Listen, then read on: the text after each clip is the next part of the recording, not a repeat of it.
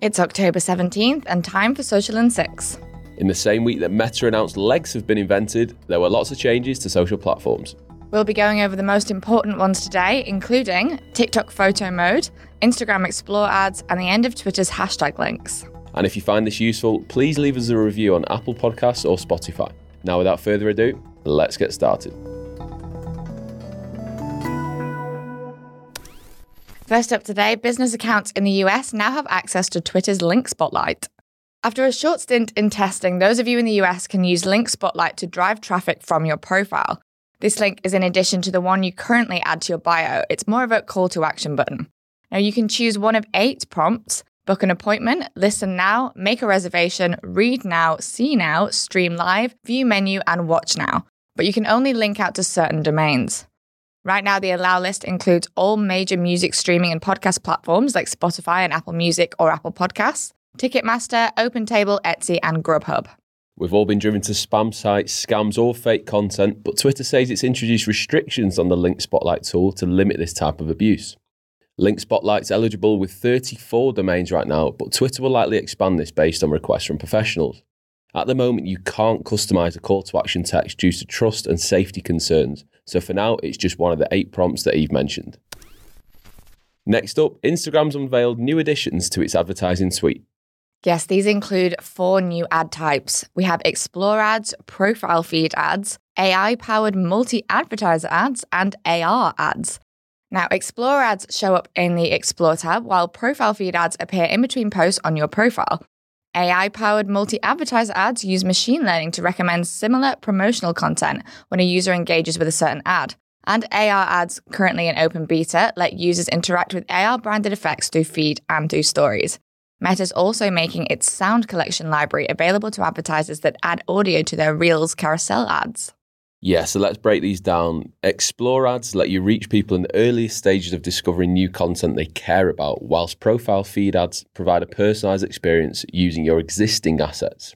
Multi advertiser ads target users already in a shopping mindset and, according to first party data, have shown to increase conversions, so definitely one to bear in mind for product owners. AR ads might not be the cheapest option, but they make your content truly immersive. When done well, they bring a fun and memorability to the ad experience, and after all, we all love a viral filter. Next up, new ads are coming to Facebook Reels. Meta's announced it's testing new ad products for Facebook Reels. The first, post loop ads, are 4 to 10 second standalone video ads that play at the end of a reel. When the ad finishes playing, the original reel resumes and loops again. The Facebook platform's also testing image carousel ads, so users swipe across 2 to 10 image ads, which appear as an overlay at the bottom of Reels content.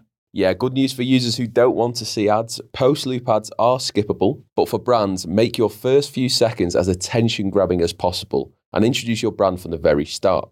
Make sure to be platform native as well. Remember what we always say the best social ads don't feel like ads, they feel like entertainment.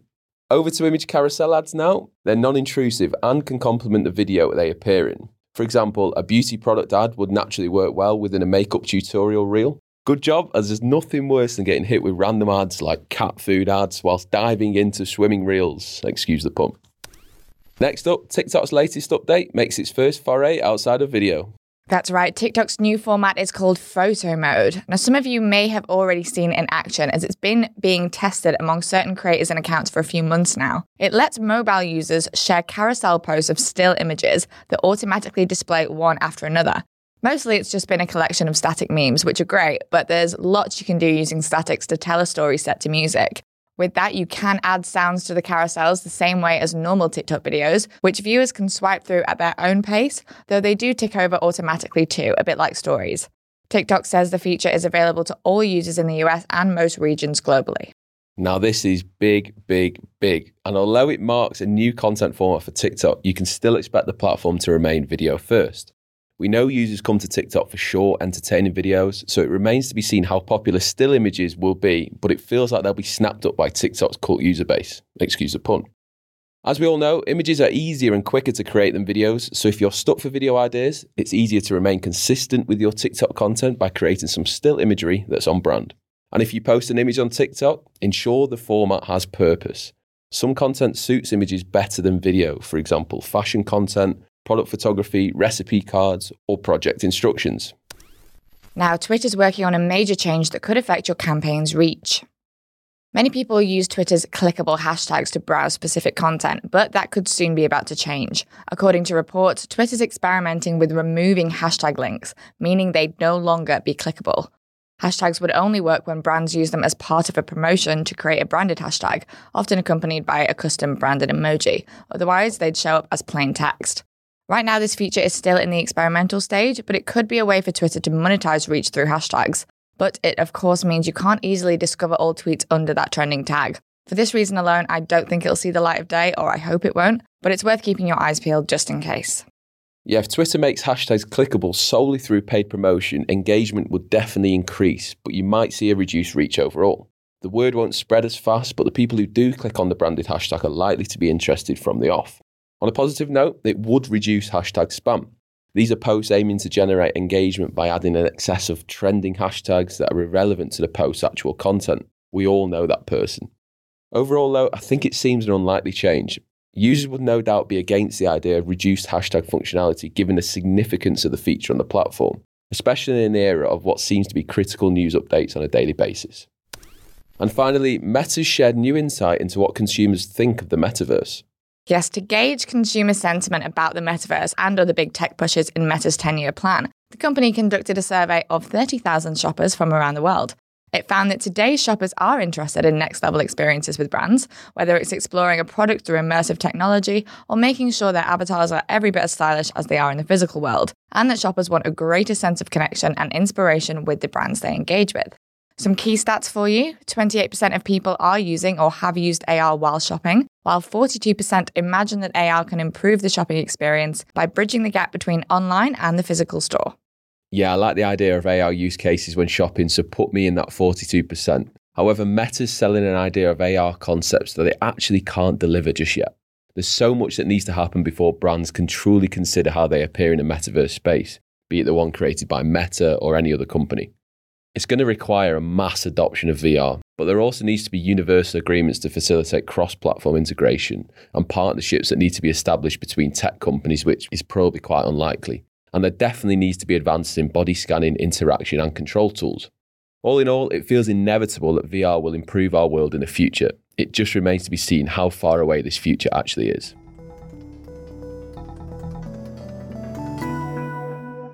So photo mood on TikTok, what are we saying? As I said there, it's um it's been sort of out and about for a few months already. Um, because I think some people had testing access, and all I've really seen under it are people just like whacking a load of memes together, but like Mm. under like a themed collection of memes, and it has been brilliant. Where I worry about this a little bit is like some of the really crap like branded images or like infographics you see on other platforms like LinkedIn. Can you imagine like someone just uploading seven of those, putting a song on it, and being like, "Here you go." Yeah. I'm a bit worried about like it's got potential to be shit, but it's meant to be like shit in a good way. Yeah. And if it's too polished, it'll look awful. hmm Do you still swipe as a user? You can do, but it Yeah. ticks over anyway. Okay. So you could just sit there and wait, moving- or you okay. could So move it's it. like yeah. a, a car, an automatic carousel, Yeah. basically. Yeah. it's interesting. It's just, it's, again, it's just, we come back to homogenization all the time. It's whether, you know, it'll start, like you say, merging into sort of LinkedIn carousels or obviously Insta's the big one. As we mentioned, you know, it's still, it has to be video first. They have to stay true to the proposition, unlike Insta that was photo first and then transition now to video because of TikTok. TikTok need to avoid that that flip, I think. No, definitely. And I think it's not it's not a big enough deal for it to impede on the video side of things like Mm. at all. Like it is still video first. But I have to say when you're in the feed, like video, video, video, just it brings a little bit of nice variety. I found something different, something new. Yeah, it'd be interesting for sure. Do you think brands could just go photo only? I mean, they could if they wanted to, but I wouldn't recommend it. Okay. so you can do anything you want. Like you can you can make bad stuff if you want to, but yeah, it's I- not I going think, to be good. I think some brands or some accounts who have stayed off TikTok because maybe they don't have video functionality, maybe they would Oh, be well, then just leave it out. Just if you're not going to do video, just leave it out. Then that's it's a video platform. Okay, well, let's leave it on that advice. just leave, it out. Yeah, Should we move over to use Twitter instead. Twitter, yeah. yeah, Hashtags. Yeah, What what are they playing at? What are they playing at? Like I mean, like we said, don't imagine this will come to fruition, no, but it's I big if think it, it would be so daft. Is this is this an Elon Musk change? I can't I can't, can't even keep up with, with whether or not he's buying it.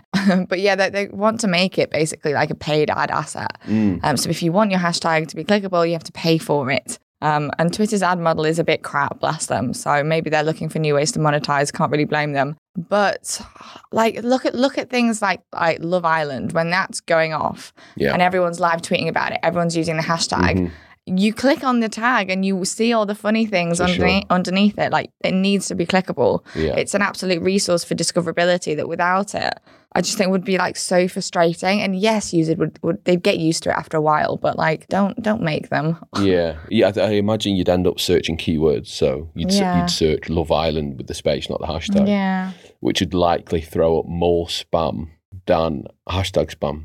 If you know Mm. what I mean. So uh, have you seen those? You've seen the bot accounts that just tweet load of random words, all the trending words in one, don't you? Have you seen them? No. It'll just say like Theresa May, cooking pan, lights, and it, the tweet won't make sense, but they'll just just do it to appear. I think it would end up like that. Like like we said, you know, removing the hashtag will remove spam, but I think it will still appear in other forms of just these bot accounts just kind of trolling the platform. So, yeah, an interesting one. Not sure it will happen, but if it does, it will be one of the biggest updates to Twitter If it since does, let's invention. hope it's not an expensive placement because we're all going to be paying for them.